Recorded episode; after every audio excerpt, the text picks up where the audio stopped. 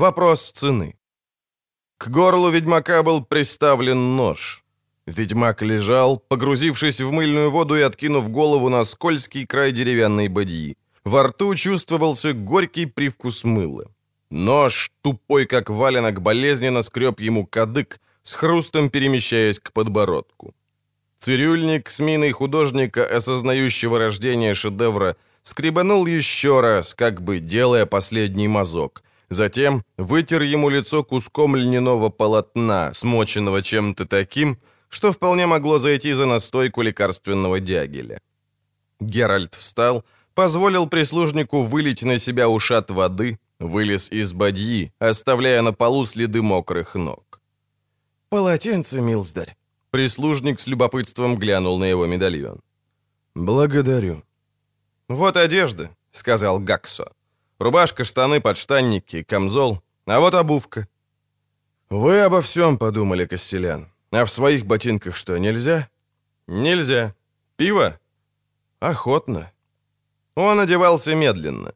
Прикосновение чужой, шершавой, непривычной одежды к распаренному телу портило настроение, которое установилось, пока он отмокал в воде. «Господин Костелян». «Слушаю вас, Милздарь Геральт». «Не знаете ли, к чему все это? Зачем я тут нужен?» «Не мое дело», — сказал Гаксо, зыркнув на прислужников. «Мне велено вас надеть». «Вы хотели сказать одеть?» «Ну да. Одеть и припроводить на пиршество к королеве. Оденьте, виноват, наденьте камзол, милздарь Геральт, и спрячьте под ним ведьминский медальон. Ведьмачий, господин Костелян, ведьмачий. Тут лежал мой кинжал. Уже не лежит, он в безопасном месте, как и оба меча и остальное ваше имущество. Там, куда вы идете, ходят без оружия. Ведьмак пожал плечами, отдернул тесноватый пурпурного цвета камзол. А это что? Он указал на вышивку, украшавшую грудь. «О, конечно», — сказал Гаксу. «Чуть не забыл. На время пиршества вы будете благородным хозяином Равиксом из четыре угла. Как почетный гость сядете одесную королевы. Таково ее желание. А на камзоле ваш герб, на золотом поле черный медведь, на нем девица в голубом одеянии с распущенными волосами и воздетыми руками. Соблаговолите запомнить, у кого-нибудь из гостей может быть бзик на геральдике. Такое частенько случается». «Ясно. Запомню», — серьезно сказал Геральт. «А четыре угла, где это?» «Четыре угол? Достаточно далеко. Вы готовы? Можно идти?» «Можно. Скажите-ка еще, государь Гаксо, по какому случаю пир?» Принцессе Паветти исполняется 15. По обычаю заявились претенденты на ее руку. Королева Каланте хочет выдать ее за кого-нибудь из Скеллиге. Нам необходим союз с островитянами». «Почему именно с ними?» «На тех, с кем у них союз, они нападают реже, чем на других». «Существенный повод». «Но не единственный. В Цинтре, Милздарь Геральт, традиция не позволяет править женщине. Наш король, Рёгнар, недавно скончался от морового поветрия, а другого мужа королева иметь не желает. Наша государыня Каланта – женщина мудрая и справедливая, но король есть король. Тот, кто женится на принцессе, займет трон. Хорошо, если попался боевой парень.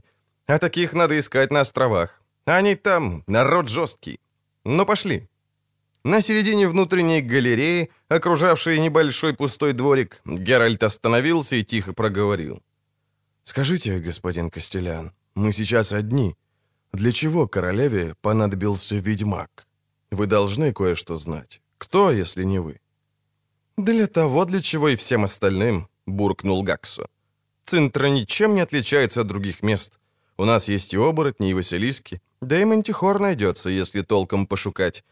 А стало быть, и ведьмак может пригодиться». «Ох, крутите. Я спрашиваю, зачем королеве понадобился ведьмак на Перу, к тому же переодетый в голубого медведя с распущенными волосами?» Гаксу тоже остановился и даже перегнулся через балюстраду галереи. «Творится что-то неладное, Милсдер Геральт», — буркнул он.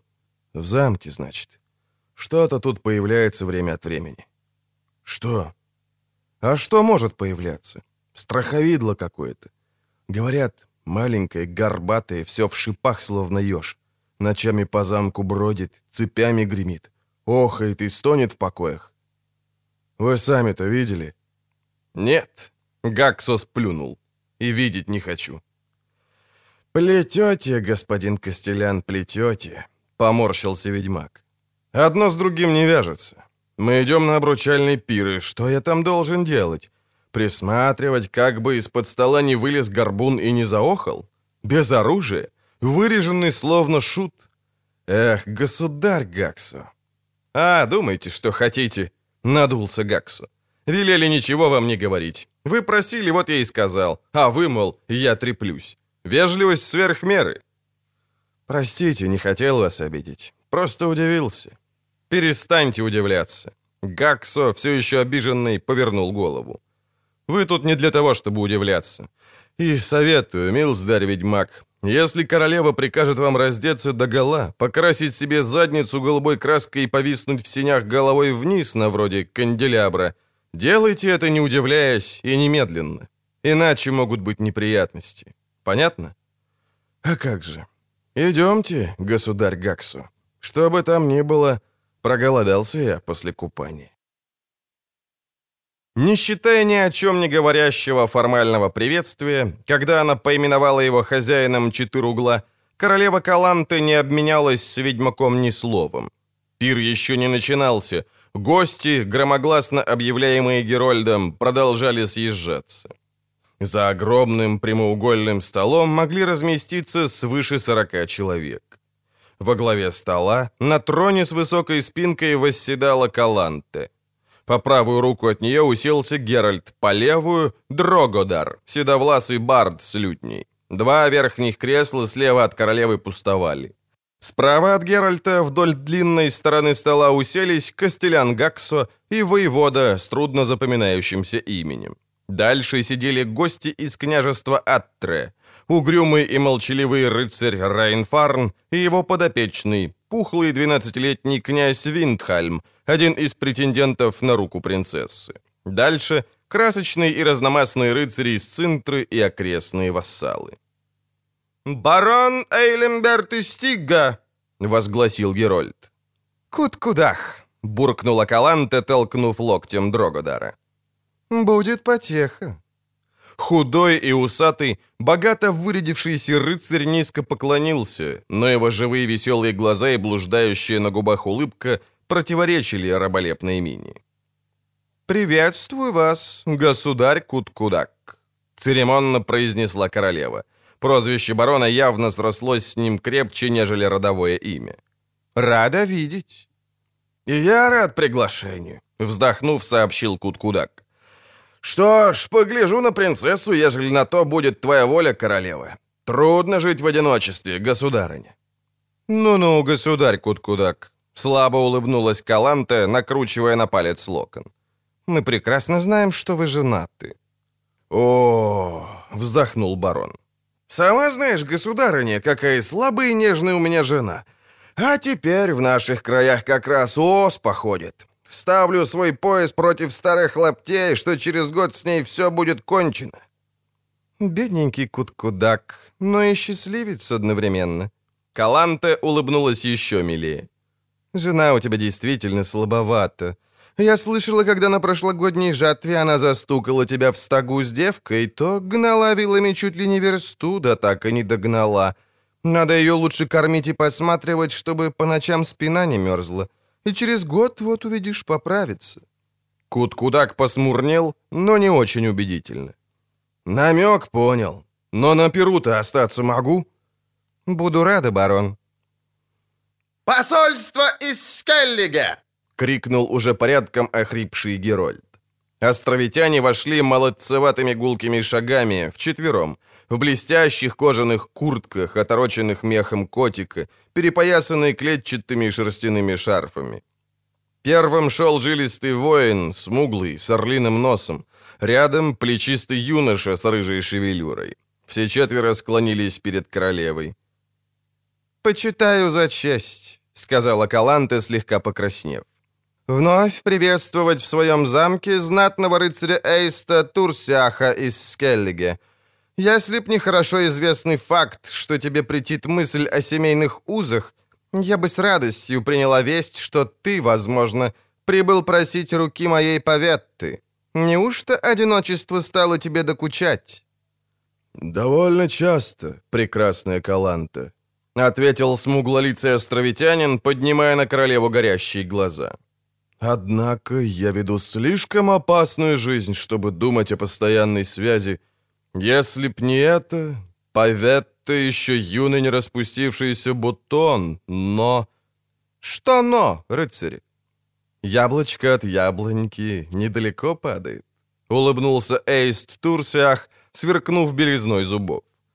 «Достаточно взглянуть на тебя, королева, чтобы увидеть, какой красавицей станет принцесса, когда достигнет того возраста, в котором женщина может дать счастье воину. Сейчас же бороться за ее руку должны юноши, такие, как племянник нашего короля Брана Крахан Крайт, прибывший к тебе именно с этой целью. Крах, наклонив рыжую голову, опустился перед королевой на одно колено. «А кого ты еще привел, Лейст?» Кряжестый мужчина с бородой, метлой и верзила с волынкой за спиной опустились на колено рядом с Крахом Анкрайтом. «Это доблестный друид Мышовур, как и я, друг и советник короля Брана. А это Драйк Бондху, наш знаменитый скальд. Тридцать же моряков из Скаллига ждут во дворе, надеясь, что прекрасная Каланта из Синтры покажется им хотя бы в окне. «Рассаживайтесь, благородные гости. Ты, Милздарь Турсях, здесь». Эйст занял свободное место на узкой стороне стола, отделенный от королевы только пустым стулом и местом Дрогодара. Остальные островитяне уселись слева, между маршалом двора Виссигердом и тройкой сыновей хозяина из Стрепта, которых звали Слиздяк, Дроздяк и Держигорка. «Ну, более-менее все», — наклонилась королева к маршалу. «Начинаем, Виссигерд». Маршал хлопнул в ладоши. Слуги с блюдами и кувшинами в руках строем двинулись к столу, приветствуемые радостным гулом. Каланте почти ничего не ела, лишь равнодушно ковыряла блюдо серебряной вилкой. Дрогодар, что-то быстро заглотав, бренчал на лютне. Зато остальные гости активно опустошали блюда с запеченными поросятами, птицей, рыбой и моллюсками. При этом опережал всех рыжий Крахан Крайт. Райнфарн из Аттре строго следил за юным князем Виндхальмом, один раз даже дал ему по рукам за попытку ухватить кувшин с яблочной наливкой. Куткудак, на секунду оторвавшись от бараньей ноги, порадовал соседей свистом болотной черепахи. Становилось все веселее. Звучали тосты, все менее складные. Каланта поправила тонкий золотой обруч на пепельно-серых, закрученных локонами волосах, слегка повернулась к Геральту, пытавшемуся разгрызть панцирь большого красного омара. «Ну, ведьмак», — сказала она, за столом уже достаточно шумно, чтобы незаметно обменяться несколькими словами. Начнем с любезностей. Я рада познакомиться с тобой». «Взаимно рад, королева». «А теперь так. У меня к тебе дело». «Догадываюсь. Редко кто меня приглашает на пирушки из чистой симпатии». «Надо думать, ты не очень интересный собеседник за столом. Ну, а еще о чем-нибудь ты догадываешься?» «Да». «О чем же?» «Скажу, когда узнаю, какое у тебя ко мне дело, королева». «Геральт», — сказала Каланте, коснувшись пальцами ожерелья, в котором самый маленький изумрудик был размером со скоробея. «Как по-твоему, какое задание можно придумать для ведьмака, а? Выкопать колодец? Залатать дыру в крыше? Выткать гобелен, изображающий все позы, какие король Вриданг и прекрасная Керу испробовали во время первой ночи? Думаю, ты и сам прекрасно знаешь, в чем состоит твоя профессия». «Знаю, и теперь могу сказать, о чем я догадался». «Интересно». «О том, что, как и многие иные, ты путаешь мою профессию с совершенно другой». «А, Каланте с задумчивым и отсутствующим видом, слегка наклонившись к бренчащему на лютне Дрогодару, проговорила. «И кто же они такие, Геральт? Те многие, которые оказались равными мне по невежеству. И с какой такой профессией эти глупцы путают твою?» «Королева», — спокойно сказал Геральт, По пути в центру мне встречались кметы, купцы, старьевщики, краснолюдцы, котельщики и лесорубы. Они говорили об бабе Яге, у которой где-то в здешних местах есть логово. Это-таки домик на когтистых курьих ножках. Упоминали о химере, гнездящейся в горах, о жагницах, коромыслах и скалопендроморфах. Вроде бы встречается и мантихор, если как следует пошукать. Так что работы для ведьмака хватает, и при этом ему даже нет нужды наряжаться в чужие перья и гербы. Ты не ответил на вопрос. Королева, не сомневаюсь, что союз со Скаллиге, заключенный путем замужества твоей дочери, Цинтри необходим. Возможно, интриганов, которые хотят этому помешать, следовало бы проучить, да так, чтобы властитель не был в это замешан. Разумеется, лучше, если бы это сделал никому здесь неизвестный хозяин из четыр угла, который тут же исчезнет со сцены. А теперь я отвечу на твой вопрос. Ты путаешь мою специальность с профессией наемного убийцы, а многие иные — это те, в руках у которых власть. Меня уже не раз призывали во дворцы, в которых проблемы хозяина требуют быстрых ударов меча. Но я никогда не убивал людей за деньги — независимо от того, требовали ли этого добрые или скверные обстоятельства. Я никогда этого делать не стану. Атмосфера за столом оживлялась пропорционально количеству убывающего пива. Рыжий крах Анкрайт нашел благодарных слушателей, которые внимали его рассказу о битве под твитом. Начертав на столе карту при помощи кости с мясом, смоченной в соусе, он наносил на нее тактическую ситуацию, при этом громко вереща. Кут-кудак, доказывая справедливость данного ему прозвища, неожиданно закудахтал, словно самая настоящая квочка, вызвав всеобщее веселье пирующих и отчаяние слуг, решивших, что, насмехаясь над бдительностью охранников, в залу со двора проникла птица. «Да, судьба наказала меня чересчур уж догадливым ведьмаком», — улыбнулась Каланта, — но глаза ее были прищурены и злы. Ведьмак, который без тени уважения или хотя бы элементарной почтительности раскрывает мои интриги и ужасные преступные планы. Послушай, а случайно не притупило ли твоего рассудка восхищение моей красотой и привлекательностью? Никогда больше так не поступай, Геральт. Не говори так с теми, у кого в руках власть. Никто не простит тебе этого, а ты знаешь королей — знаешь, что средств у них достаточно. Кинжал, яд, подземелье, раскаленные клещи. Есть сотни, тысячи способов, к которым обращаются короли, привыкшие мстить за оскорбленную гордость. Ты не поверишь, Геральт, как легко задеть гордость некоторых владык. Редко кто из них спокойно выслушает такие слова, как «нет», «не буду», «никогда». Мало того, достаточно их перебить, либо вставить неподходящее словечко, и все. Колесование обеспечено. Каланте сложила белые узкие ладони и слегка коснулась их губами, сделав эффектную паузу. Геральт не перебивал и не вставлял неподходящих словечек. «Короли», — продолжала Каланте, — «подразделяют людей на две категории. Одним приказывают, других покупают» ибо короли придерживаются старой банальной истины. Купить можно любого. Любого. Вопрос только в цене. С этим ты согласен? А, напрасно я спрашиваю, ты же ведьмак. Выполняешь свою работу и берешь плату. В отношении тебя слово «купить» теряет свое презрительное звучание. И вопрос цены в твоем случае дело очевидное, связанное со степенью сложности задачи, качеством исполнения, мастерством. И с твоей славой, Геральт. Нищие на ярмарках распевают о деяниях благородного ведьмака из Ривии.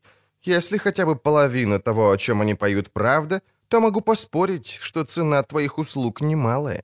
Привлекать тебя к таким простым и банальным делишкам, как дворцовые интриги и грабежи, было бы пустой тратой денег. Это могут сделать другие, более дешевые руки. «Бак! Бак! Бак!» Вдруг возопил Кут-Кудак, сорвав громкие аплодисменты за имитацию крика очередного животного. Геральт не знал какого, но не хотел бы встретиться с чем-либо подобным. Он отвернулся, заметив спокойный, ядовито-зеленый взгляд королевы. Дрогодар, опустив голову и спрятав лицо за седыми волосами, опадающими на руки, тихо побрякивал на лютни. «Ах, Геральт!» — сказала Каланта, жестом запрещая прислужнику доливать кубок. «Я все говорю, а ты все молчишь. Мы на Перу. Нам хочется как следует повеселиться. Развесели меня. Мне начинает недоставать твоих ценных замечаний и проницательных комментариев. Не помешали бы парочка комплиментов, заверения в уважении и верности, например. Очередность на твое усмотрение». «Ну что ж, королева», — произнес ведьмак. «Не спорю, я, несомненно, малоинтересный собеседник за столом. Надевиться не могу, что именно ты оказала мне честь, поместив рядом с собой. Ведь здесь можно было посадить гораздо более соответствующего твоим желаниям человека. Достаточно кому-либо приказать или кого-либо купить. Ведь это всего лишь вопрос цены. Говори, говори. Каланте откинула голову, прикрыла глаза и сложила губы, изобразив некое подобие милой улыбки. Я невероятно горд тем, что именно мне выпала честь сидеть рядом с королевой Каланты из Цинтры, красоту которой превышает только ее мудрость. Не меньшей честью я почитаю и то, что королева соизволила слышать обо мне, а также и то, что на основании услышанного пожелала использовать меня для банальных делишек. Прошлой зимой князь Пограбарк, не будучи столь тонок умом, пытался нанять меня для поисков красотки, которая, присытившись его ухаживаниями, сбежала с бала, потеряв туфельку. Я с большим трудом убедил его, что для этого нужен ловкий охотник, а не ведьмак. Королева слушала с загадочной улыбкой на устах. Да и другие владыки, не столь мудрые, как ты, государыня Каланте, бывало предлагали мне элементарные, по сути, задания. В основном их интересовали банальные убийства. Пасынка, отчима, мачехи, дядюшки, тетушки, трудно перечесть. Им казалось, будто все упирается лишь в цену. Улыбка королевы могла означать все, что угодно. Поэтому повторяю. Геральт слегка наклонил голову. Я вне себя от гордости, имея возможность сидеть рядом с тобой, королева. Гордость же для нас, ведьмаков, значит очень много. Ты не поверишь, королева, как много. Некий владыка однажды уязвил гордость ведьмака — предложив тому работу, не согласующуюся с честью и ведьмачьим кодексом. Более того, он не принял к сведению вежливого отказа, хотел удержать ведьмака в своих владениях. Все, кто бы ни комментировал этот случай, в один голос утверждали, что идея того владыки была не из лучших. «Геральт», — сказала Каланта, немного помолчав, — «я ошиблась.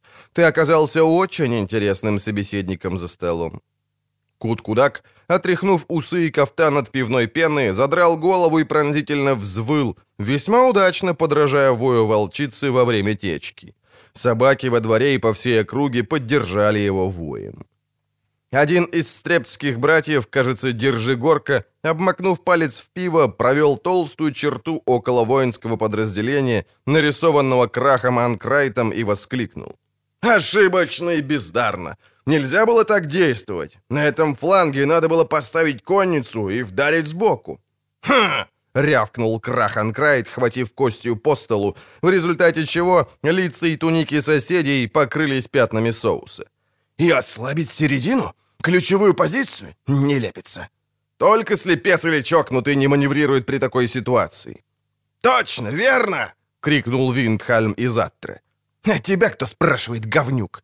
От говнюка слышу! Заткнись, не то огрею костью!» «Сиди на своей жопе, крах, и помалкивай!» — крикнул Эйст Турсях, прерывая беседу с Виссигардом. «Довольно лаяться. Эй, господин Дрогодар, талант пропадает. Чтобы слушать ваше прекрасное, но слишком тихое пение, необходима сосредоточенность и серьезность. Драйгбондху, кончай жрать и лакать. За этим столом ты никого не удивишь ни тем, ни другим. Подуй-ка в свои дудки и порадуй наши уши приличной боевой музыкой. С твоего позволения, благородные каланты». «О, мать моя!» — шепнула королева Геральту, в немом отчаянии возводя глаза к потолку. Но кивнула, улыбнувшись естественно и доброжелательно. «Драгбондху», — повторил Эйст. Сыграй нам песню о битве под Хачебужем. Она-то не подорвет нашего доверия к тактическим действиям полководцев и еще раз поведает о том, кто покрыл себя неувидаемой славой в том бою. Здравия, героической Каланта из Цинтры! Здравия, хвала, слава! Рычали гости, наполняя кубки и глиняные кружки. Дудки драйговской волынки издали зловещий гул, потом заныли ужасающим, протяжным, вибрирующим стоном. Пирующие запели, отбивая такт, то есть барабаня чем попало по столу. Кут куда калчно уставился на мешок из козлиной кожи, несомненно, с зачарованной мыслью о том, как бы включить вырывающиеся из его чрева жуткие звуки в свой репертуар. «Хачебуш», — сказала Каланта, глядя на Геральта. «Мой первый бой.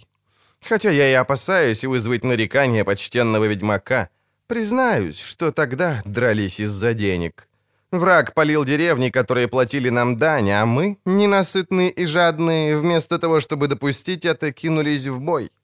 Банальный повод, банальная битва, банальные три тысячи трупов, расклеванных воронами. И заметь, вместо того, чтобы устыдиться, я сижу тут, гордясь, что обо мне слагают песни. Даже если их маломелодичное пение сопровождается столь кошмарной, варварской музыкой. Королева снова изобразила на лице пародию на улыбку, счастливую и доброжелательную, подняв пустой кубок в ответ на тосты, летевшие со всех сторон стола. Геральт молчал. «Продолжим». Каланте приняла поданное Дрогодаром бедрышко фазана и принялась его изящно обгладывать. «Итак, ты возбудил во мне интерес. Мне рассказывали, что вы, ведьмаки, любопытная каста — но я не очень-то верила. Теперь верю. Если вас ударить, вы издаете такой звук, будто выкованы из стали, а не вылеплены из птичьего помета. Однако это ни в коей мере не меняет того факта, что ты находишься тут, чтобы выполнить задание, и ты его выполнишь, не мудрствуя лукаво. Геральт не улыбнулся ни насмешливо, ни ехидно, хотя было у него такое желание. «Я думала», — буркнула королева, уделяя, казалось, все внимание исключительно фазаньему бедрышку. «Ты что-нибудь скажешь или улыбнешься? Нет? Тем лучше. Можно ли считать, что мы заключили соглашение?» «Нечеткие задания», — сухо бросил ведьмак. «Невозможно четко выполнять, королева».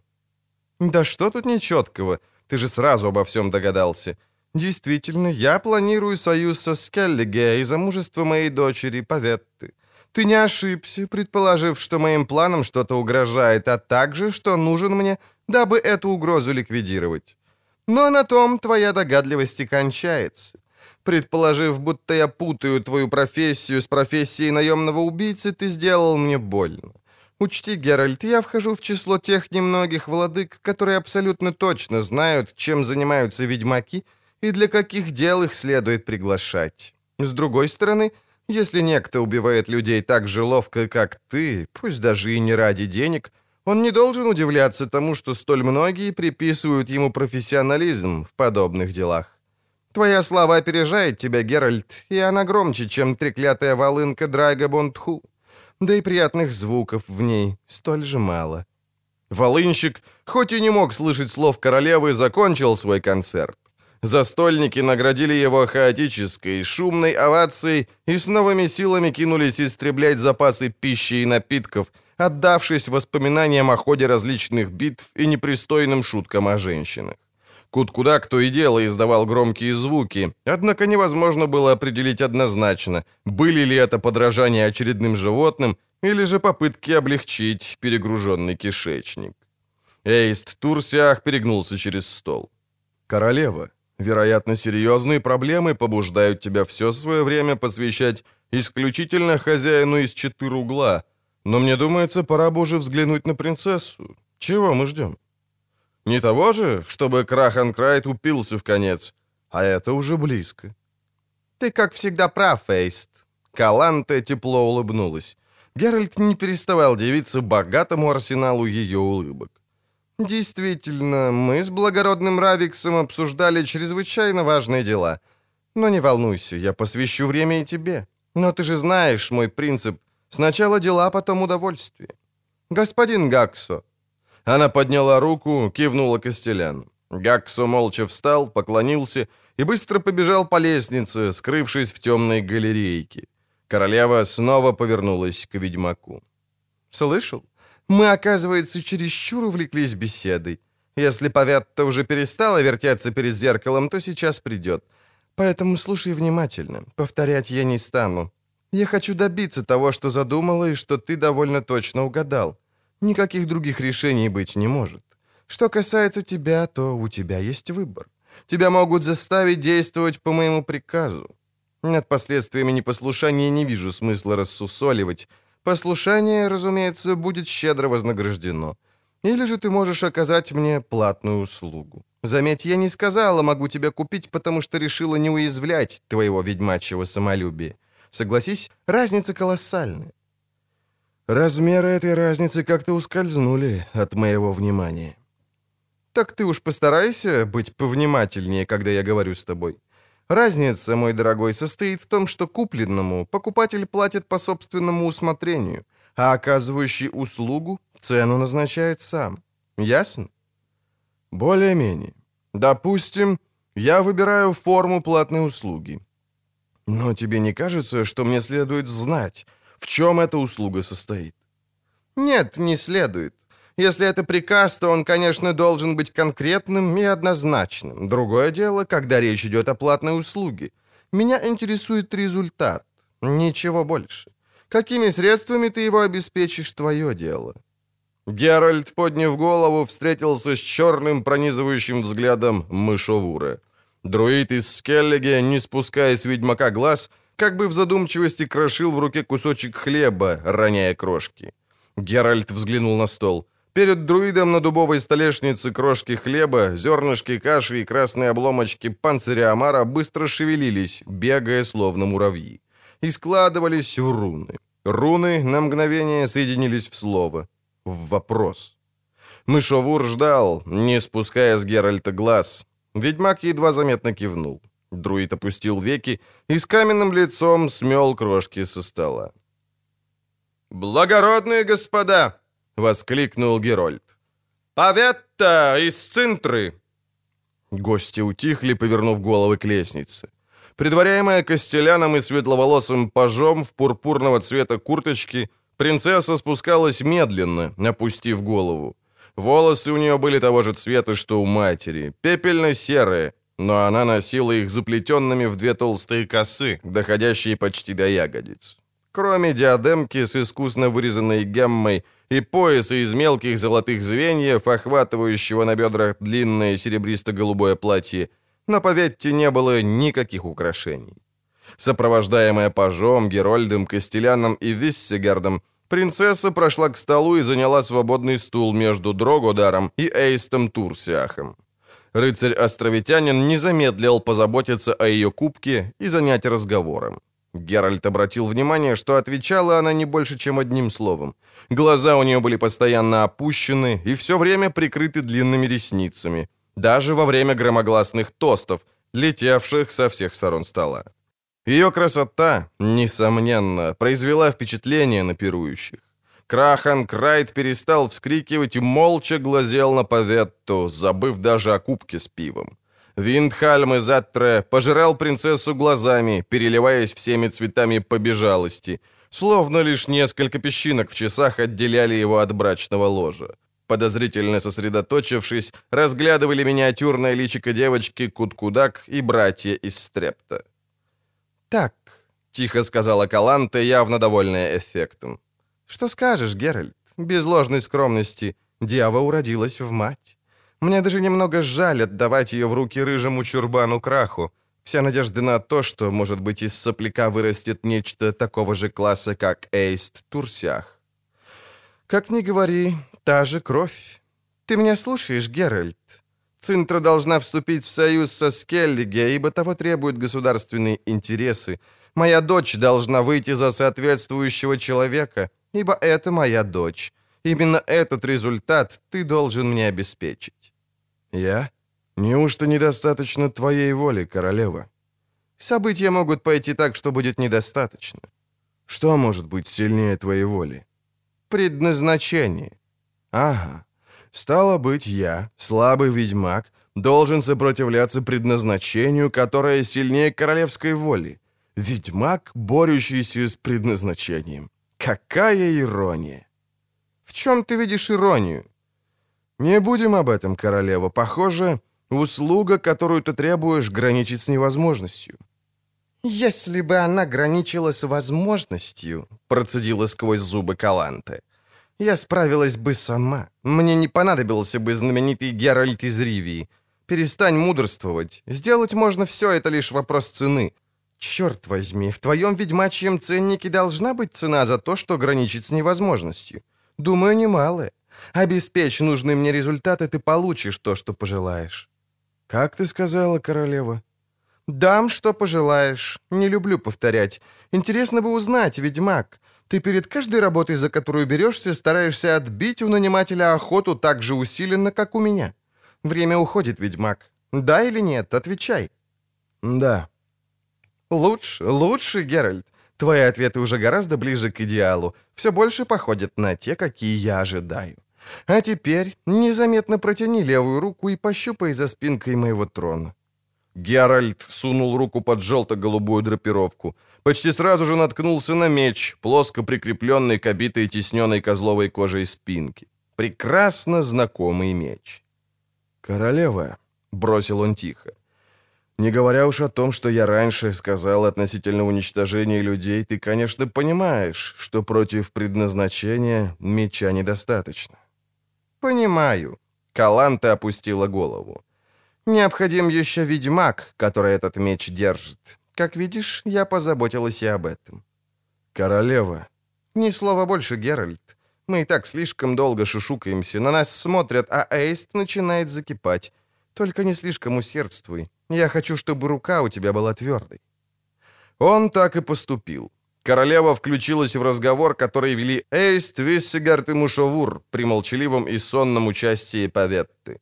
Дрогодар отложил лютню и наверстывал упущенное в еде. Гаксо был неразговорчив. Воевода с труднопроизносимым именем, который что-то слышал о делах и проблемах Четыругла, спросил из приличия, хорошо ли жеребятся кобылы. Геральт ответил, что, мол, да, лучше, чем жеребцы. Он не был уверен, что шутку правильно поняли. Больше вопросов воевода не задавал. Мышовур все время пытался встретиться взглядом с ведьмаком, но крошки на столе уже не шевелились. Крахан Крайт все больше сближался с двумя братьями из Стрепта. Третий, самый младший, совсем захмелел, стараясь выдержать темп, предложенный Драйгом Бондху. Похоже, скальт из этого состязания вышел трезвым, как стеклышко. Собравшиеся в конце стола более молодые и не столь важные гости фальшиво затянули известную песенку о рогатом козленочке и мстительной, напрочь лишенной чувства юмора бабулечки. Кучерявый слуга и капитан стражи в желто-голубых цветах цинтры подбежали к Виссигарду. Маршал, поморщившись, выслушал доклад, встал, подошел к трону и, низко наклонившись, что-то прошептал королеве. Каланта быстро глянула на Геральта и ответила кратко, односложно. Виссегард наклонился еще ниже, зашептал. Королева резко взглянула на него, молча ударила ладонью по подлокотнику трона. Маршал поклонился, передал приказ капитану стражи. Геральт не расслышал, что это был за приказ, однако увидел, что мышовур беспокойно шевельнулся и взглянул на Поветту. Принцесса сидела неподвижно, опустив голову. В зале послышались тяжелые, отдающие металлом шаги, пробивающиеся сквозь гул за столом. Пирующие подняли головы и обернулись. Приближающаяся фигура была закована в латы, скомбинированной из металлических пластин и травленной в воске кожи. Выпуклый, граненый, черно-голубой нагрудник заходил на сегментную юбку и короткие защитные щитки на бедрах. Металлические наплечники щетинились острыми стальными иглами. Забрало с густой сеткой, вытянутое на манер собачьей морды, было усеяно шипами, как кожура каштана. Хрустя и скрипя, странный гость приблизился к столу и застыл напротив трона. «Благородная королева, благородные господа!» Проговорил пришелец из-за забрала, проделывая неуклюжий поклон. Прошу простить за то, что нарушаю торжественный пир. Я Ёж из Эрленвальда». «Приветствую тебя, Ёж из Эрленвальда», — медленно проговорила Каланте. «Займи место за столом. Мы в центре рады любому гостю». «Благодарю, королева». Ёж из Эрленвальда еще раз поклонился, коснулся груди рукой в железной перчатке. «Однако я прибыл в центру не как гость, а по важному делу, не терпящему отлагательства. Если королева Каланта позволит, я изложу его суть незамедлительно, не отнимая у вас непотребно времени». «Ёж из Эрленвальда», — резко сказала королева. «Похвальная забота о нашем времени не оправдывает неуважительности. А таковой я считаю то, что ты обращаешься ко мне из-за железного решета. Посему сними шлем, Уж мы как-нибудь переживем потерю времени, кое тебе понадобится на такое действие». «Мое лицо, королева, должно оставаться укрытым. Пока. С твоего позволения». По зале пролетел гневный шум, гул, там и сям усиленный приглушенными ругательствами. Мышовур, наклонив голову, беззвучно пошевелил губами. Ведьмак почувствовал, как заклинание на секунду наэлектризовало воздух, шевельнуло его медальон. Каланте глянула на ежа, прищурившись и постукивая пальцами по подлокотнику трона. «Позволяю», — сказала она наконец. «Хотелось бы верить, что причина, которой ты руководствуешься, достаточно серьезна. Итак, говори, что привело тебя, еж безликий». «Благодарю за позволение», — произнес пришелец. «Однако, чтобы отклонить укор в отсутствии уважения, поясню, что дело в рыцарском обете — я не могу открыть лицо, пока не пробьет полночь». Королева небрежным жестом подтвердила, что принимает объяснение. Еж сделал шаг вперед, скрипнув шипастыми латами. «Пятнадцать лет тому назад», — пояснил он громко, «твой супруг, госпожа Каланте, король Рёгнер, заблудился во время охоты в Эрленвальде. Плутая по бездорожью, упал с коня в яр и вывихнул ногу. Он лежал на дне Яра и звал на помощь, но ответом было только шипение змей, довой приближающихся оборотней. Он, несомненно, погиб бы, если б не подоспевшая помощь. «Я знаю, так оно и было», — подтвердила королева. «Если ты это знаешь тоже, то догадываюсь, что ты и был тем, кто оказал ему помощь». «Да, только благодаря мне он вернулся в замок целым и невредимым. К тебе, государыня». «Значит, я обязана тебе благодарностью, Ёжи Зерленвальда. Эта благодарность не становится меньше от того, что Рёгнер, владыка моего сердца и ложа, уже покинул этот мир. Я рада бы спросить, каким образом могу проявить благодарность, однако боюсь, что благородного рыцаря, дающего обеты и руководствующегося во всех поступках рыцарским кодексом, такой вопрос может обидеть поскольку это предполагало бы, что помощь, которую ты оказал королю, не была бескорыстной.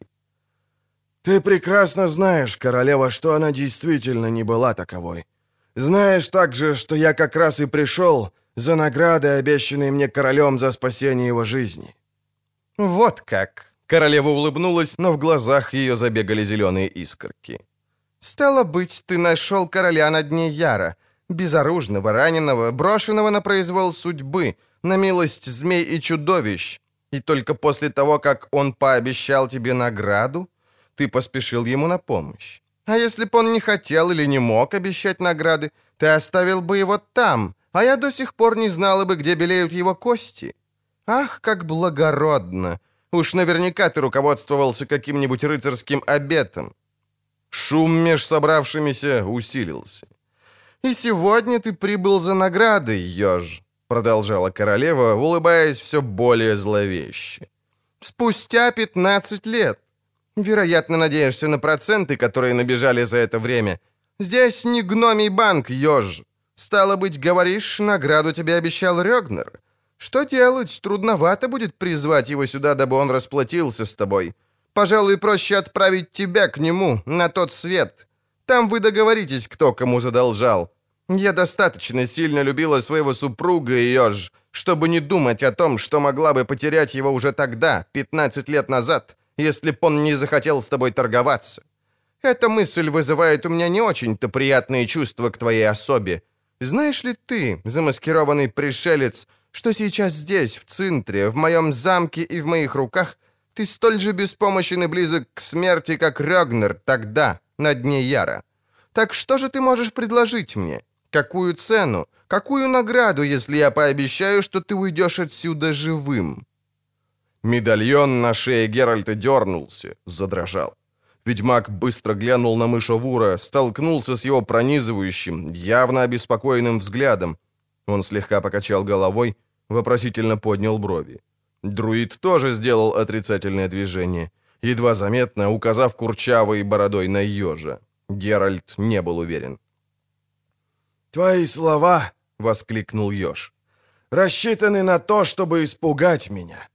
И на то, чтобы вызвать гнев собравшихся здесь благородных господ, презрение со стороны твоей красавицы-дочери, Поветты. Но самое главное, твои слова лживы, и ты прекрасно знаешь это». «Иначе говоря, я вру, как сивый мерин». На губах Каланта заиграла очень неприятная улыбка. «Ты отлично знаешь, королева», — спокойно продолжал пришелец. «Что тогда произошло в Эрленвальде? Знаешь, что спасенный мной Рёгнер сам по своей воле поклялся дать мне все, что я пожелаю. Я призываю всех свидетелей того, что я сейчас скажу. Когда король, которого я спас и отвел к лагерю, снова спросил, чего я хочу, я ответил. Попросил, чтобы он обещал отдать мне то, что оставил дома — но о чем не знает и чего не ожидает. И король поклялся, что быть посему. А вернувшись в замок, застал тебя, Калант, и рожающий. Да, королева, я ждал 15 лет, а в это время проценты на мою награду росли. Сегодня, глядя на прекрасную поветту, я вижу, что ожидание себя оправдало.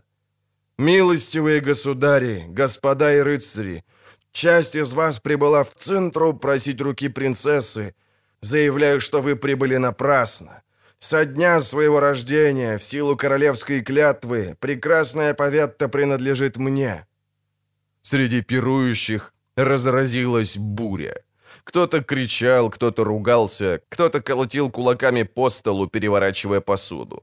Держегорка из стрепта выхватил торчащий в бараньей печени нож и принялся им размахивать. Крахан Крайт, наклонившись, явно пытался вырвать поперечину из крестовины стола. «Это черт знает, что такое! Бесстыдство, наглость!» — орал Виссигард. «Чем ты докажешь? Где твои доказательства?» «Лицо королевы!» — воскликнул Ёж, протянув руку в железной перчатке. «Самое лучшее этому доказательство!» Поветта сидела неподвижно, не поднимая головы. В воздухе конденсировалось что-то очень странное. Медальон ведьмака дергался на цепочке под камзолом. Геральт увидел, как королева движением руки подозвала стоявшего рядом пажа и шепотом отдала ему короткий приказ. Какой Геральт не расслышал, однако удивление, появившееся на лице мальчика, и то, что королеве пришлось повторить приказ, заставило его задуматься. Паш побежал к выходу. Гомон за столом не прекращался. Эйст Турсиах повернулся к королеве. «Каланте, он говорит правду?» «А даже если и так», — процедила королева, кусая губы и теребя зеленый шарф на руке, — «то что?» «Если он говорит правду», — насупился Эйст, — «то обещание придется выполнить». «Да?» «Надо понимать», — угрюмо спросил островитянин, «что так же беззаботно ты относишься ко всем обещаниям, в том числе и к тем, которые так хорошо закрепились у меня в памяти. Геральт, который никак не ожидал увидеть на лице Каланты яркого румянца, влажных глаз и дрожащих губ, был изумлен. «Эйст», — шепнула королева, — «это совсем другое. Правда?» «Ах ты, сукин сын!» — неожиданно рявкнул Крахан Крайт, срываясь с места.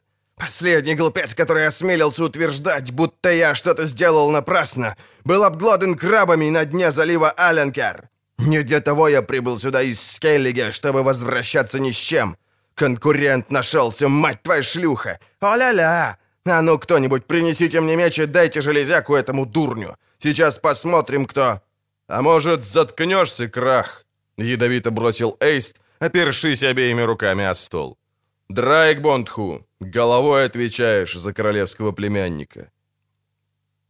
«Меня ты тоже успокоишь, Турсиах?» — крикнул, вставая Райнфарн из Аттре. «Кто посмеет удержать меня от того, чтобы смыть кровью позор, нанесенный моему князю? И его сыну Виндхальму, единственному достойному руки и ложа Поветты? Подайте мне мой меч. Сейчас здесь, на месте, я покажу этому ежу, или как его там кличут, как мы в Аттре отвечаем на подобное оскорбление. Интересно, найдется ли кто-нибудь или что-нибудь, способное меня остановить?» «А как же? Приличие!» — спокойно сказал Эйст Турсиах. «Негоже начинать драку или бросать кому-то вызов, не получив согласия хозяйки дома. Может, вы думаете, что тронная зала — цинтры трактир, где можно лупить по мордам и пырять ножами, как только придет охота?» Собравшиеся снова принялись орать, перебивая друг друга, угрожая и размахивая руками. Шум оборвался, словно его ножом обрезали, когда в зале неожиданно раздался короткий, бешеный рев разъяренного зубра. «Да», — сказал Куткудак, откашлившись и поднимаясь со стула. «Эйст ошибся, это даже не трактир. Это что-то вроде зверинца, потому и зубр был к месту.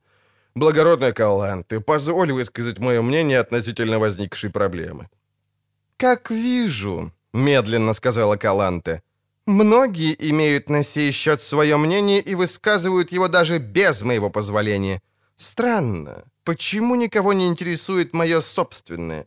А мое мнение таково. Скорее этот чертов замок свалится мне на голову, чем я отдам поветту этому чудаку.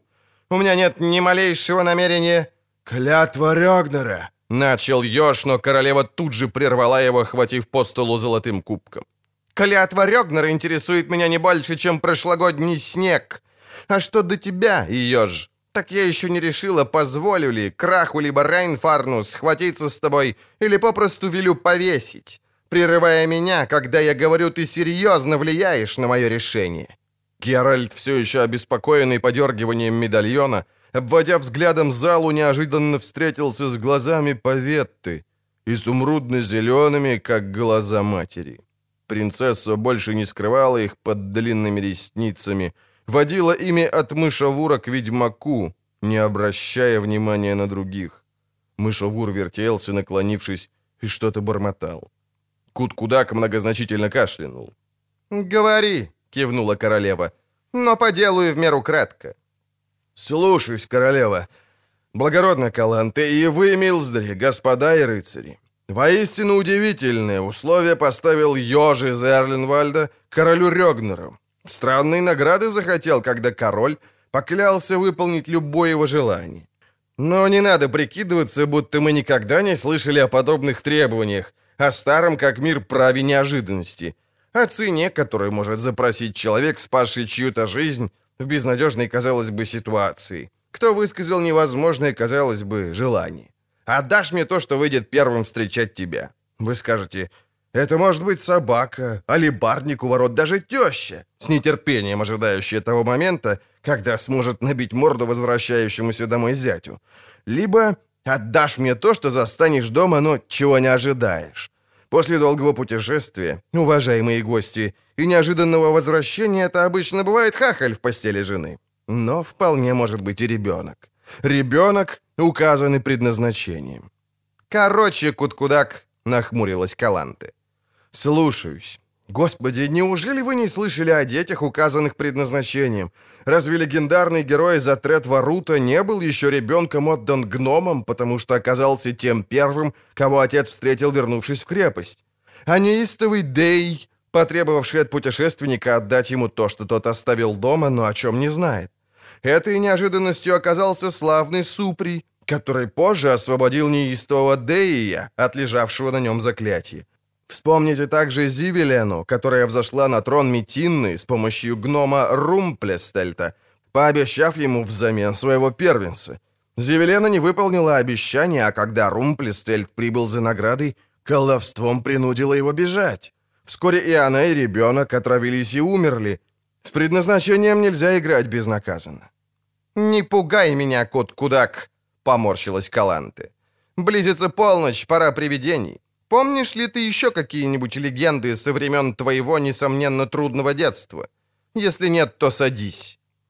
«Прошу позволения. Барон покрутил свои длинные усы. «И еще малость постоять. Хотелось бы напомнить присутствующим еще одну легенду. Это старая забытая легенда. Мы все ее, вероятно, слышали в нашем, несомненно, трудном детстве. В этой легенде короли всегда выполняли данные ими обещания, а нас, бедных вассалов, с королями связывает лишь королевское слово. На нем зиждятся трактаты, союзы, наши привилегии и наши лены. И что? Во всем этом надлежит усомниться? Усомниться в нерушимости королевского слова? Дождаться, что оно будет стоить не больше прошлогоднего снега? Воистину, если будет так, то после трудного детства нас ждет не менее трудная старость. «На чьей ты стороне, Куткудак?» — крикнул Райан Фарн из Атре. «Тихо, пусть говорит. Этот надутый петух оскорбляет монарха. Барон Истига прав». «Тише», — неожиданно сказала Каланте, вставая. «Позвольте ему докончить». «Сердечно благодарю», — поклонился Куткудак. «Я как раз кончил». Опустилась тишина, странная после этого шума, который только что вызвали слова барона. Каланте продолжала стоять. Вряд ли кто-нибудь, кроме Геральта, заметил, как дрожит рука, которой она коснулась лба. «Господа», — сказала она наконец, — «должна вам кое-что объяснить. Да, Ёж говорит правду. Рёгнер действительно клятвенно пообещал ему отдать то, чего не ожидал. Похоже, наш незабвенный король был, простите, пентюхом в женских делах и не умел считать до девяти, а мне поведал истину только на смертном одре, ибо знал, что бы я сделала с ним, признаясь он в своей клятве раньше. Он знал, на что способна мать, ребенком которой так легкомысленно распоряжаются. Рыцари и вельможи молчали. Еж стоял неподвижно, словно шипастая железная статуя. «А Куткудак?» — продолжала Каланте. «Ну что ж, Куткудак напомнил мне, что я не мать, а королева. Хорошо. Как королева, завтра я соберу совет. Цинтра не тирания. Совет решит, должна ли клятва покойного короля повлиять на судьбу наследницы трона. Решит, следует ли ее и трон Цинтры отдать бродяге, без роду и племени, или же поступить в соответствии с интересами государства. Каланте ненадолго замолчала, косо взглянув на Геральта. А что касается благородных рыцарей, прибывших в Цинтру в надежде получить руку принцессы, то мне остается только выразить соболезнование по случаю жестокого оскорбления, обесчестия и осмеяния, которым они здесь подверглись. Не моя в том вина». В гуле голосов, прокатившемся по зале, ведьмак уловил шепот Эйста Турсиаха. «О боги моря!» — выдохнул островитянин. «Так не годится. Ты явно провоцируешь их на кровопролитие. Каланте, ты их попросту наускиваешь». «Замолчи, Эйст!» — яростно прошипела королева. «Не то я разгневаюсь». Черные глаза мышовура сверкнули, когда друид указал именно Райан Фарна из Аттре, который собирался встать с угрюмым перекошенным лицом. Геральт немедленно прореагировал, опередив его, встал первым, шумно отодвинув стул. «Возможно, советы не понадобятся», — громко и звучно сказал он. Все удивленно замолчали. Геральт чувствовал на себе изумрудный взгляд Поветты, взгляд ежа из-за решетки забрала, чувствовал вздымающуюся, как волна наводнения, силу, густеющую в воздухе. Видел, как под влиянием этой силы дым от факелов и светильников начинает принимать фантастические формы. Он знал, что мышовур тоже это видит, но знал также, что никто другой не замечает. «Я сказал», — спокойно повторил он, — «что, возможно, собирать совет не понадобится. Ты понимаешь, что я имею в виду, еж из Эрлинвальда?» Шипастый рыцарь сделал два скрипучих шага вперед. «Понимаю», — сказал он глухо из-за забрала. «Глупый бы не понял. Я слышал, что минуту назад сказала милостивая и благородная государыня Каланте. Она нашла прекрасный способ отделаться от меня. Я принимаю твой вызов, незнакомый рыцарь». «Не припомню, чтобы я тебя вызывал», — сказал Геральт. «Я не собираюсь драться с тобой, Йош из Эрлинвальда». «Геральт!» крикнула Каланте, скривив губы и забыв о том, что ведьмака следует именовать благородным Равиксом. «Не перетягивай струны, не испытывай моего терпения!» «И моего!» — зловеще добавил Райнфарн. А Крахан Крайт только заворчал. Эйст Турсиах весьма многозначительно показал ему кулак. Крах заворчал еще громче. «Все слышали?» — проговорил Геральт. «Как барон из Стигга рассказывал о славных героях, отнятых в детстве у родителей в силу таких же клятвенных обещаний, какое Йош вынудил дать короля Рёгнера. Однако, почему и зачем требуют таких клятв? Ты знаешь ответ, Йош из Эрленвальда. Такая клятва способна создать могучие, неразрывные узы предназначения между требующим клятвы и ее объектом, то есть ребенком-неожиданностью. Такому ребенку, избранному слепой судьбой, могут быть предначертаны необычные деяния. Он может быть способен сыграть невероятно важную роль в жизни того, с кем его свяжет судьба. Именно поэтому, Йош, ты потребовал от Рёгнера мзду, которую намерен ныне получить. Тебе не нужен трон Цинтры. Тебе нужна принцесса». «Все именно так, как ты говоришь, незнакомый рыцарь», — громко рассмеялся Ёж. «Именно этого я и добиваюсь. Отдайте мне ту, которая станет моим предназначением». «Это, — сказал Геральт, — еще надо доказать». «Ты смеешь сомневаться после того, как королева подтвердила истинность моих слов?» После всего, что сам только что сказал?» «Да, потому что ты не сказал нам всего. Рёгнер, Ёж, знал силу права неожиданности и весомость данной тебе клятвы. А дал он ее, зная, что законы обычай обладают силой, защищающей клятвы, следящей за тем, чтобы они исполнялись только в том случае, если их подтвердит сила предназначения. Я утверждаю, что пока еще у тебя нет на принцессу никаких прав, Ёж. Ты получишь их лишь после того, как... После чего? После того, как принцесса согласится уйти с тобой. Так гласит право неожиданности. Лишь согласие ребенка, а не родителей, подтверждает клятву, доказывает, что ребенок действительно родился под сенью предназначения. Именно поэтому ты вернулся спустя 15 лет, Ёж. Ибо именно такое условие включил в свою клятву король Рёгнер. «Кто ты?» «Геральт из Ривии». «Кто ты такой, Геральт из Ривии, что возомнил себя оракулом в вопросах обычаев и законов?» «Он знает закон лучше кого бы то ни было», — хрипло сказал Мышевур ибо к нему этот закон был когда-то применен. Его когда-то забрали из родительского дома, потому что он оказался тем, кого отец, возвратясь, никак не думал дома застать. Он был предназначен для чего-то иного, и силой предназначения стал тем, кто он есть.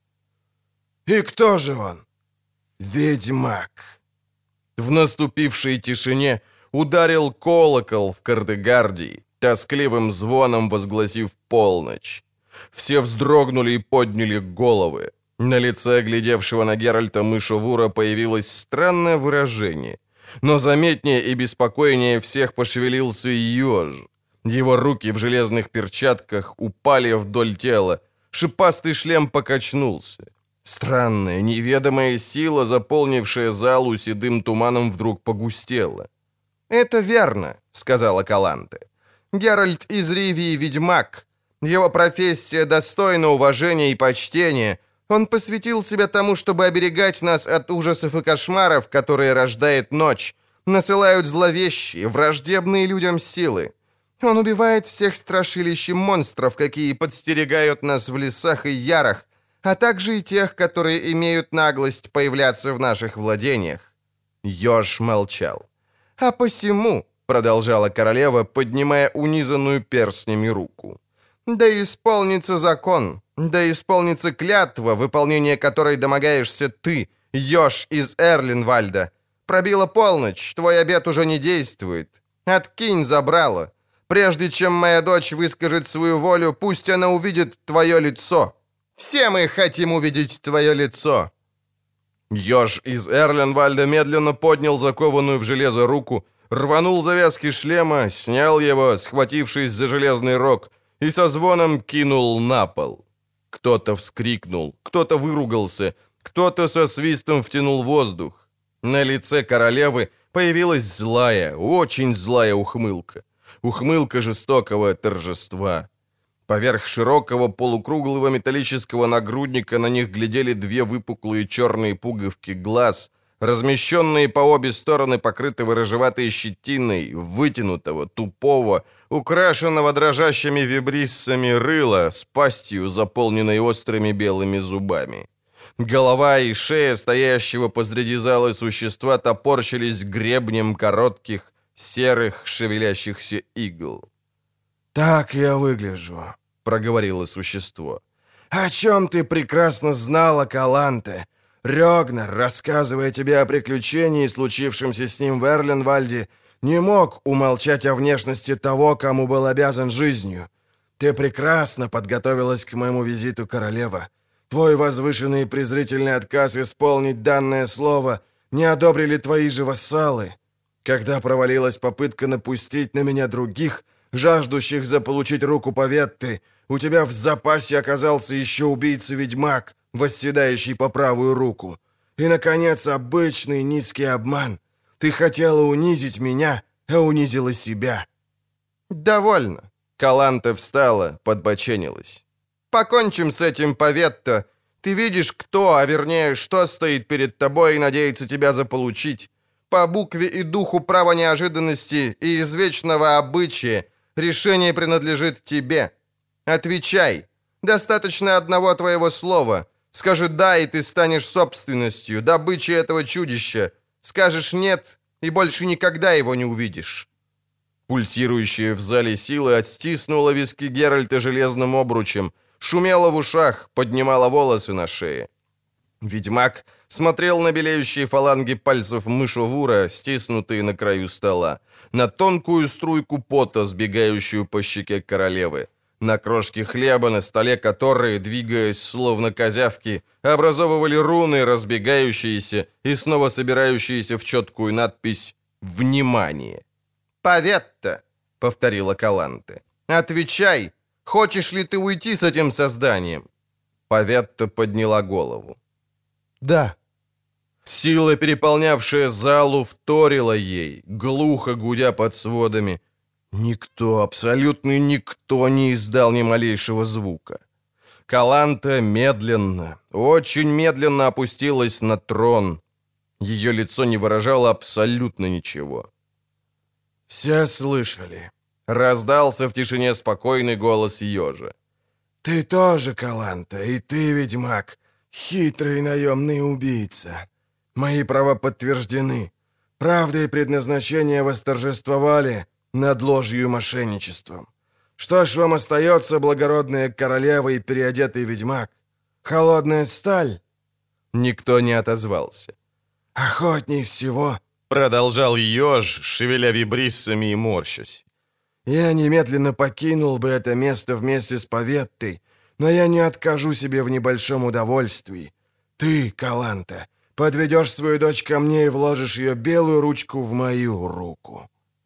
Каланта медленно повернула голову и взглянула на ведьмака. В ее глазах был приказ.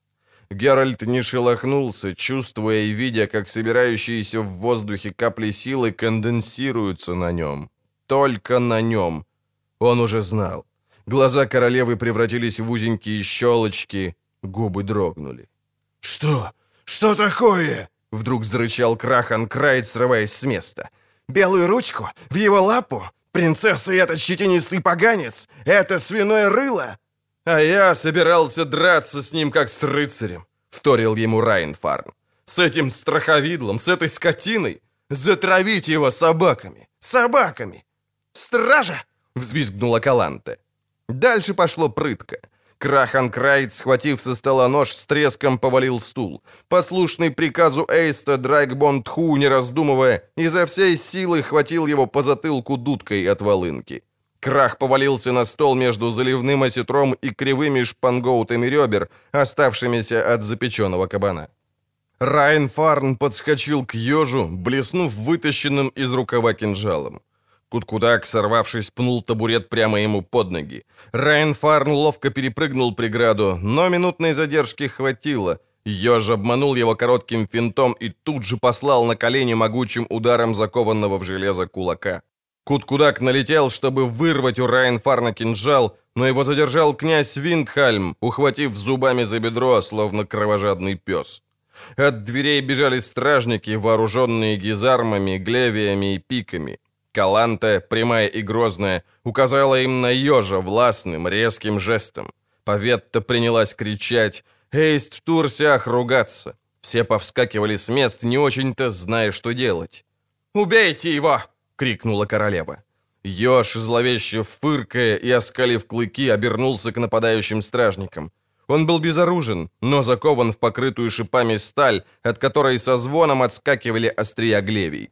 Однако удар отбросил его назад, прямо на поднимающегося с пола Райнфарна, который остановил его, схватив за ноги. Ёж зарычал, отражая железными налокотниками удары. Райнфарн пырнул его кинжалом, но острие скользнуло по пластинам нагрудника. Стражники, скрестив древки, приперли ежа к облицовке камина — Райнфарн, повисший у него на поясе, отыскал в панцире щель и всадил туда кинжал. Ёж согнулся. «Дани!» — тонко взвизгнула Поветта, вспрыгивая на стул. Ведьмак с мечом в руке помчался по столу к дерущимся, раскидывая блюда, тарелки и кубки. Он знал, что времени мало. Визг Поветты становился все неестественнее. Райнфарн снова занес кинжал. Геральт рубанул, соскочив со стола, подогнув колени. Райнфарн взвыл, покатился к стене. Ведьмак закружился, серединой меча достал стражника, пытавшегося всадить острие глевии между юбкой и нагрудником ежа. Стражник рухнул на пол, теряя плоский шлем. От входа бежали новые. «Так не пойдет!» — зарычал Эйст Турсиах, хватая стул. С размаху сломал неудобный предмет мебели об а с тем, что осталось в руке, бросился на приближающихся стражников. Ёж, которого зацепили одновременно два крюка гизарм, с грохотом повалился на пол, закричал и зафыркал. Третий стражник подскочил, занес глевию для удара. Геральт острием меча ткнул его в висок. Волокущие ежа стражники отскочили, бросив гизармы. Те, что бежали от входа, попятились от обломка тяжелого стула, свистящего в руке Эйста, словно волшебный меч Бальмур в правой руке легендарного Затрета Варуты. Виск поветы достиг вершины и неожиданно оборвался. Геральт, угадав, что их ждет, ничком упал на пол, поймав взглядом зеленоватую вспышку, тут же почувствовал жуткую боль в ушах, услышал чудовищный гул и дикий крик, вырывающийся из многочисленных глоток, а потом ровный, монотонный, вибрирующий вой принцессы. Стол, разбрасывая кругом блюда с явствами, вертясь, поднимался. Тяжелые дубовые стулья мотались по зале, разбиваясь о стены. Носились тучи пыли, летали гобелены и ковры. От входа доносился хруст, крик и сухой треск переламывающихся, как прутики древков, гизарм. Трон вместе с сидящей на нем Каланте подпрыгнул, стрелой пронесся через залу, с грохотом врезался в стену и развалился. Королева упала, беспомощная, словно тряпичная кукла. Эйст Турсях, едва удержавшись на ногах, прыгнул к ней, заключил в объятия, всем телом заслонил от бьющего в стены и пол града обломков. Геральт, стиснув в кулаке медальон, со всей доступной скоростью полз туда, где мышовур, все еще неведомо каким чудом стоявший на коленях, а не лежавший на животе, поднимал кверху короткий прутик боярышника. На конце прутика красовался крысиный череп. На стене, за спиной друида, самым настоящим огнем пылал гобелен, некогда изображавший осаду и пожар крепости Ортагор. Поветта выла. Кружась она криком, словно батагом, хлестала все и вся. Те, кто пытался встать с пола, тут же падали и извивались, либо прилипали к стене.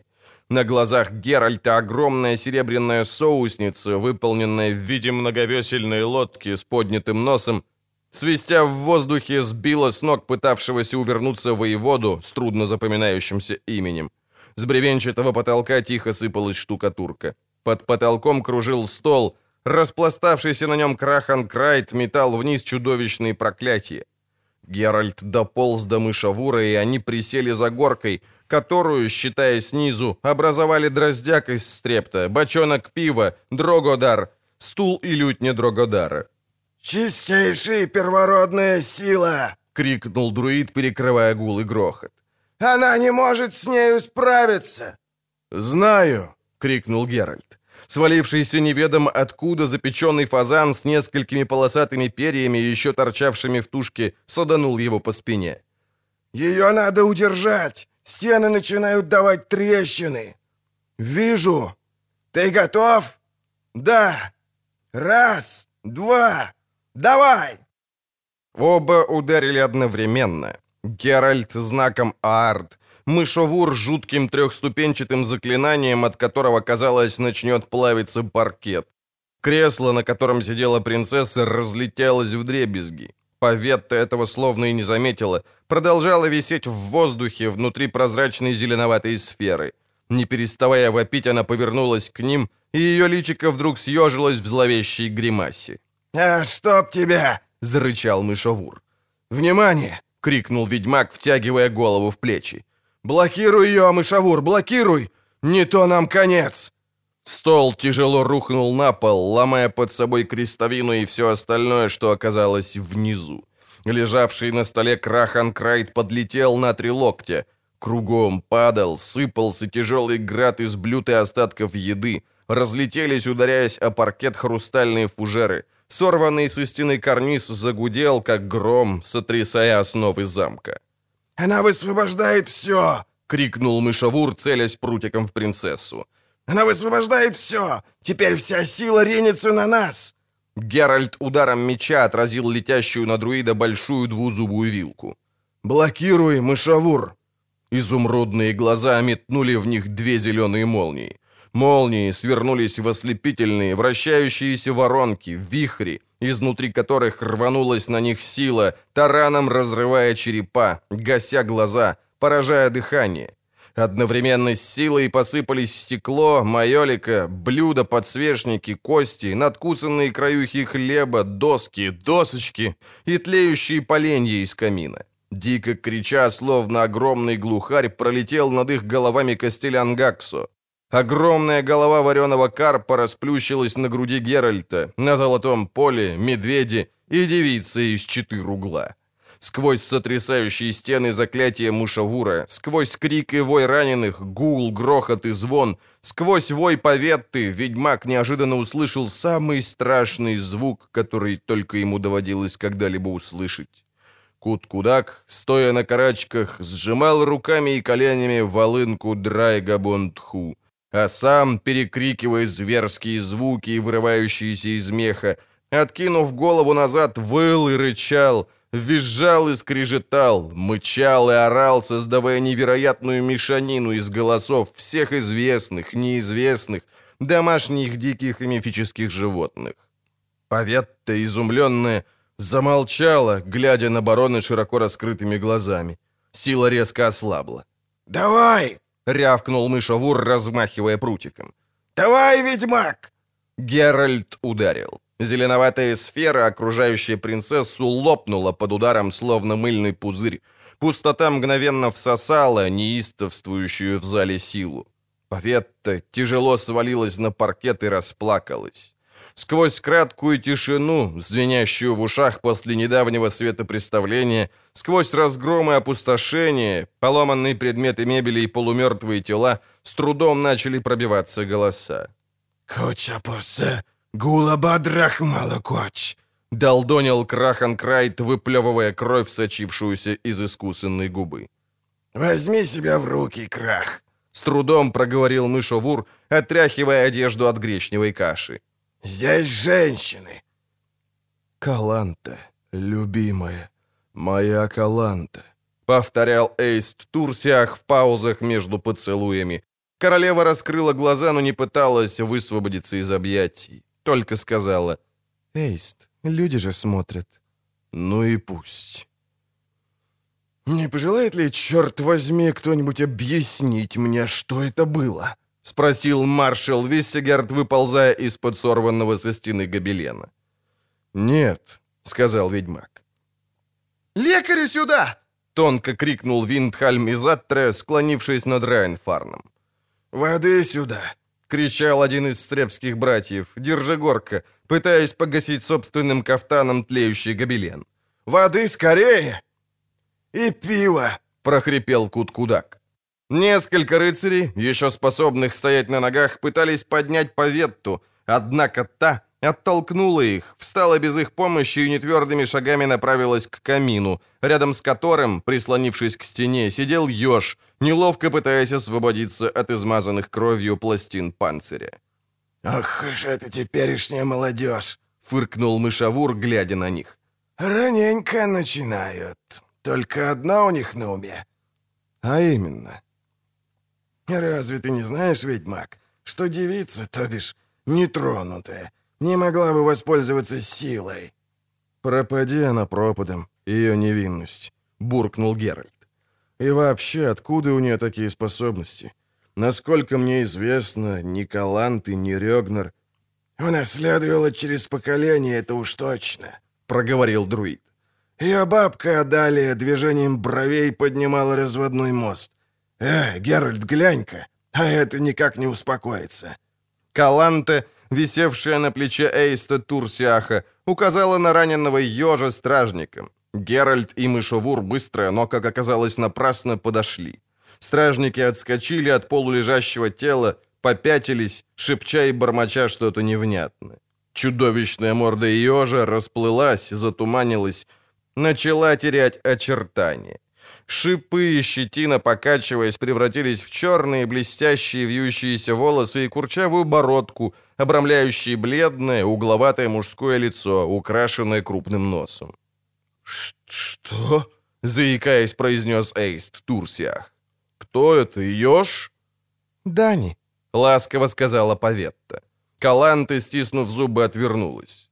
«Заколдованный», — проворчал Эйст. «Но как...» «Пробила полночь», — сказал ведьмак. «Именно сейчас. Звон, который мы слышали раньше, был недоразумением и ошибкой звонаря. Верно, Каланта?» «Верно, верно», — простонал мужчина по имени Дани, ответив вместо королевы, которая, впрочем, и не собиралась отвечать.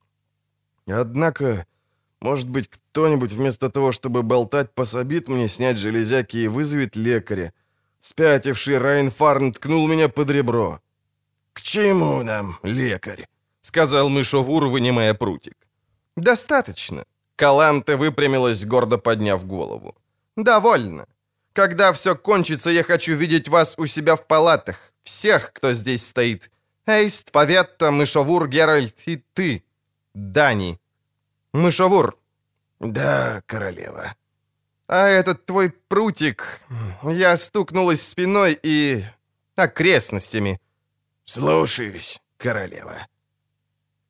«Заклятие», — продолжал Дани, потирая виски. «С рождения. Я так и не знаю, в чем была причина и кто это сделал. С полуночи до зари нормальный человек. С зари сами видели, что... Акерспарк, мой отец, хотел это скрыть. В Мехте люди суеверные». Чародейство и заклятия в королевской семье могли бы роковым образом сказаться на династии. Со двора меня забрал один из отцовских рыцарей и воспитал. Вдвоем мы бродили по миру, странствующий рыцарь с оруженосцем. Потом, когда он погиб, я блуждал один. Уж и не помню. От кого-то услышал, что от порчи меня может освободить только ребенок неожиданность. Вскоре я встретил Рёгнера. Остальное вам известно. «Об остальном мы знаем, либо догадываемся», — кивнула Каланте.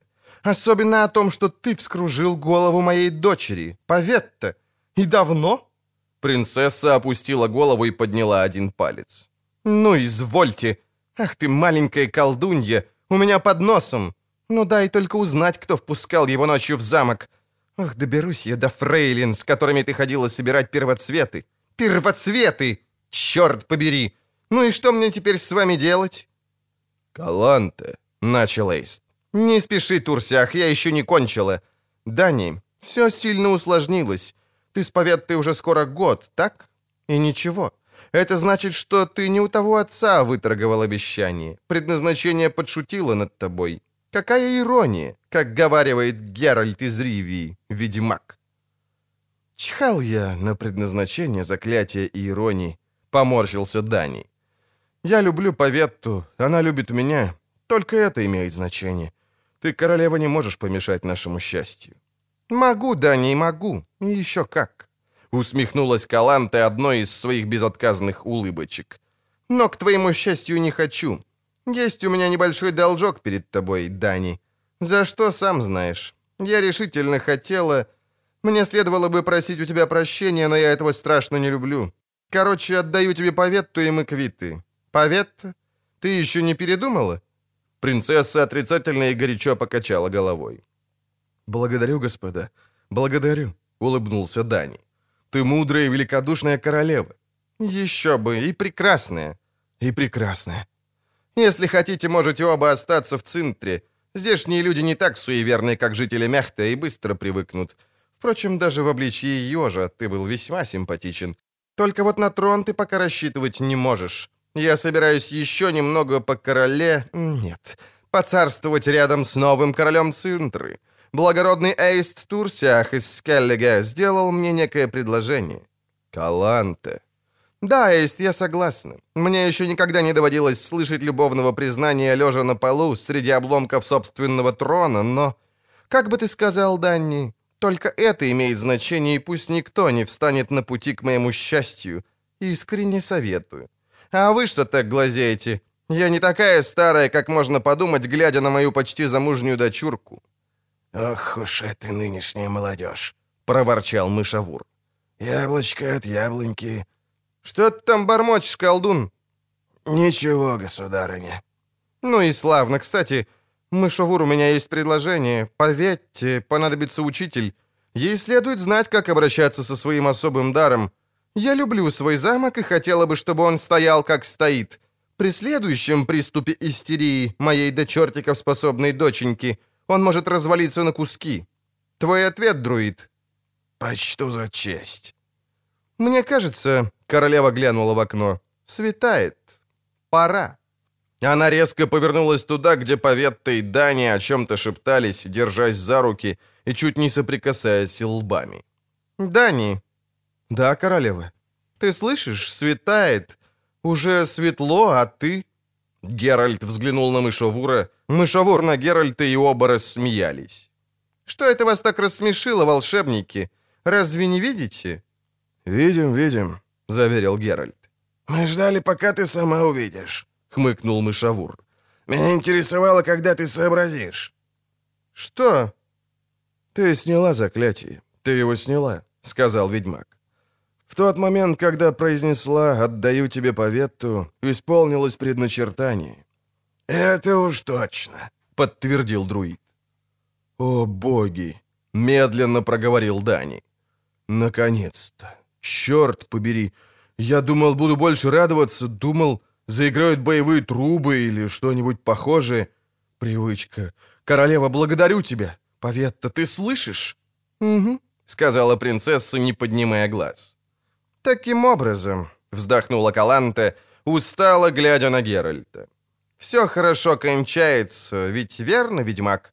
Заклятие снято, надвигаются две свадьбы, ремонт тронной залы займет примерно месяц, четверо убитых, бесчисленное множество раненых. Райнфарный Заттре еле дышит. Радуйся. Знаешь ли, ведьмак, был момент, когда я собиралась приказать тебе...» «Знаю». «А теперь я должна воздать тебе должны. Господи, какая тавтология, или как там ее? Я требовал результата, и вот он, результат. Цинтра заключает союз со Скеллиге. Моя дочь удачно выходит замуж. Мне только что подумалось, что все и без того окончилось бы успешно, в соответствии с предназначением, даже если б я не пригласила тебя на пир и не посадила рядом с собой. Но я ошибалась. Предназначение мог свести на нет кинжал Райнфарна, а Райнфарна сдержал меч в руке ведьмака. Ты честно отработал свое. Остался лишь вопрос цены. Говори, чего ты желаешь». «Минуточку», — сказал Даня, ощупывая перебинтованный бок. «Вопрос цены, говоришь? Должник я, и мне следует...» «Не прерывай меня, зять!» — прищурилась Каланте.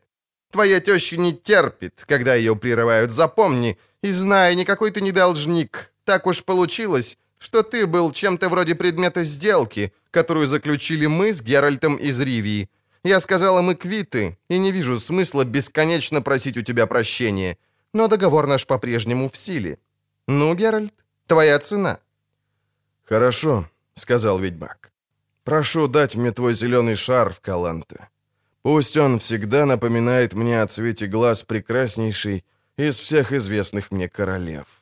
Каланте рассмеялась, сняла с шеи ожерелье с изумрудами. «Это безделушка», — сказала она, — «выполнена из камней соответствующего оттенка. Сохрани ее вместе с приятными воспоминаниями». «Можно и мне кое-что сказать?» — скромно произнес Дани. «Разумеется, зятек, прошу, прошу». «Я продолжаю утверждать, что я твой должник-ведьмак. Моей жизни угрожал кинжал Райнфарна. Меня убили бы стражники, если б не ты. И коли заходит речь о какой бы то ни было цене, платить должен я. Ручаюсь, меня на это хватит. Чего ты желаешь, Геральт?» «Дани», — медленно проговорил Геральт. «Ведьмак, которому задают такой вопрос, обязан просить, чтобы его повторили». «Повторяю, ибо, видишь ли, я твой должник еще и по другой причине. Когда я узнал там в зале, кто ты такой, я возненавидел тебя и подумал о тебе очень скверно.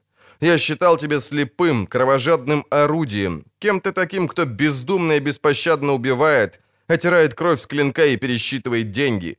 Но я убедился, что профессия ведьмака действительно достойна уважения. Ты защищаешь нас не только от зла, притаившегося во тьме, но и от того, которое сидит в нас самих. Жаль, что вас так мало». Каланте улыбнулась. Впервые за эту ночь Геральт готов был признать, что улыбка получилась естественной. «Хорошо», — сказал мой зять. «К этому я должна добавить два слова. Ровно два. Прости, Геральт».